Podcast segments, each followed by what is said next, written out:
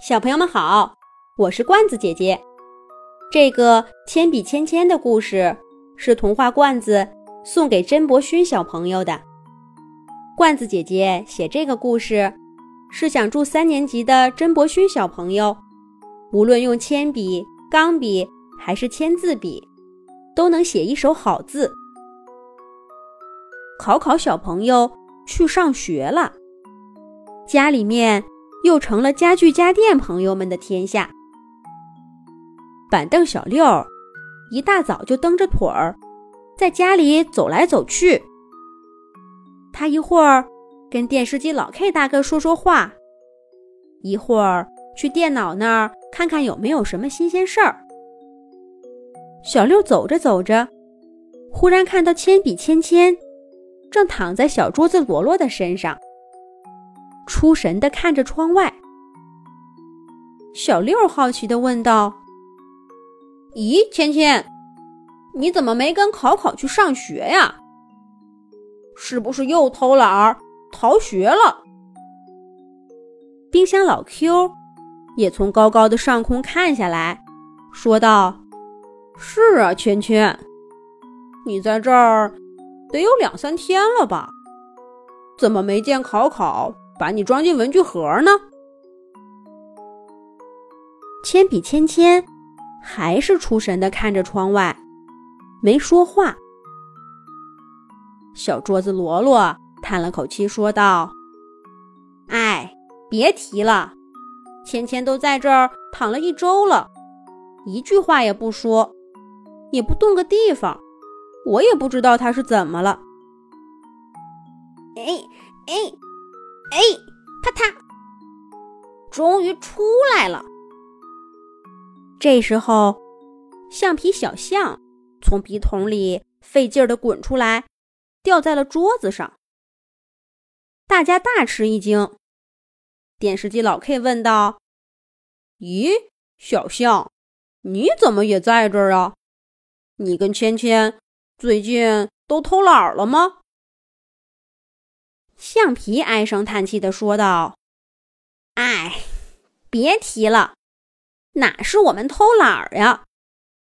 前几天，考考小朋友的班主任给他们发了个叫什么钢笔的东西，也像芊芊一样会写字，而且用我小象又擦不掉，写的字就会一直在那儿。”考考用他写的字可好看了。有了钢笔以后，考考高兴坏了，说是以后再也用不着我们了，就把我们丢在了家里。我还好，不用每天早上匆匆忙忙的去上学，正好能睡一觉。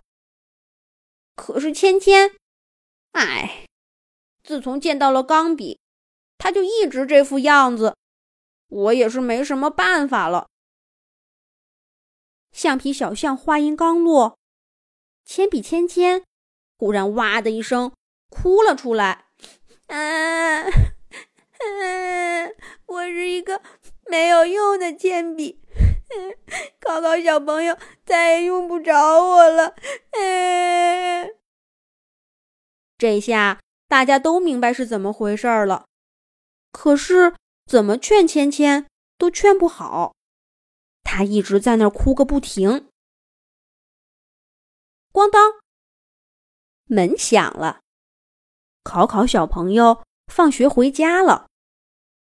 大家赶紧都不说话了，可是都还担心的看着芊芊。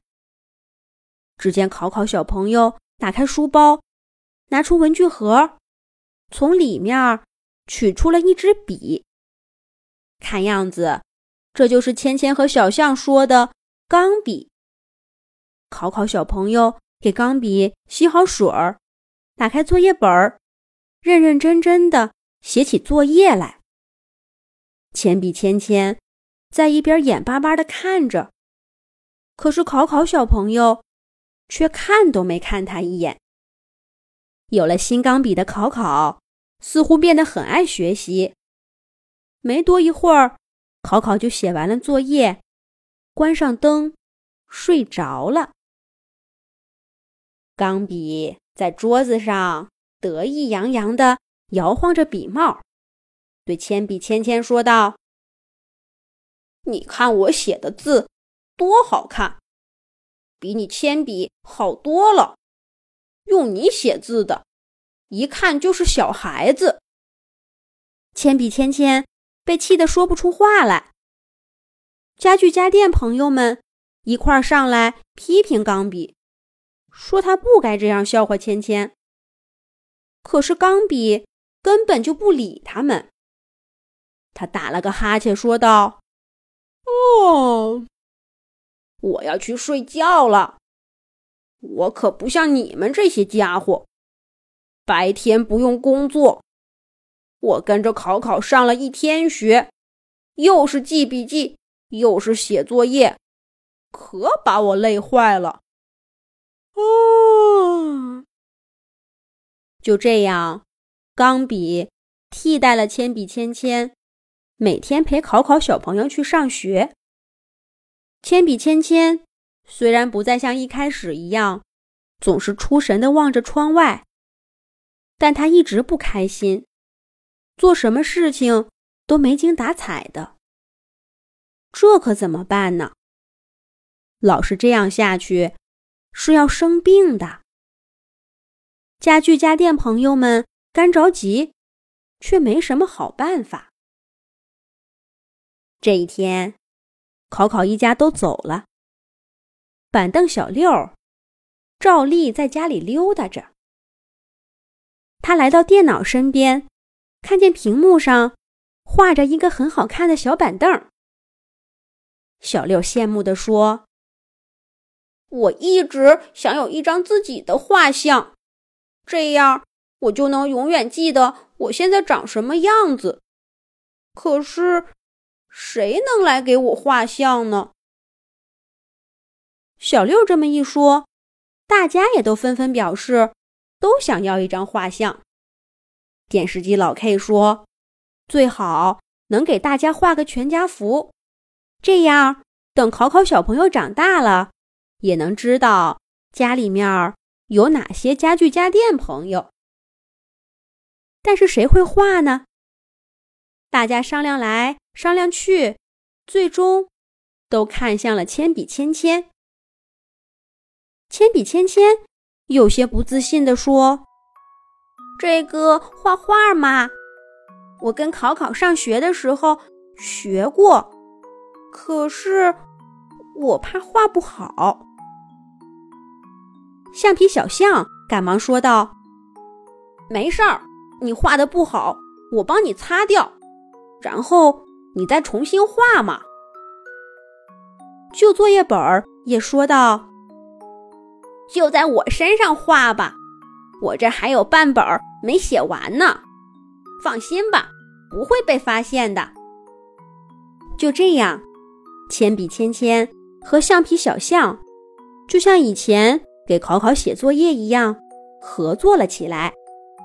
每天早上，当考考爸爸、考考妈妈和考考一离开家，家里面儿就会响起橡皮小象的声音：“小六，你再笑得开心些。”老 K 大哥，把天线直一直。嗯，老 Q，老 Q，你把冰箱门关上。那么多好吃的，我们会分心的。而铅笔芊芊就在一旁认真的画着。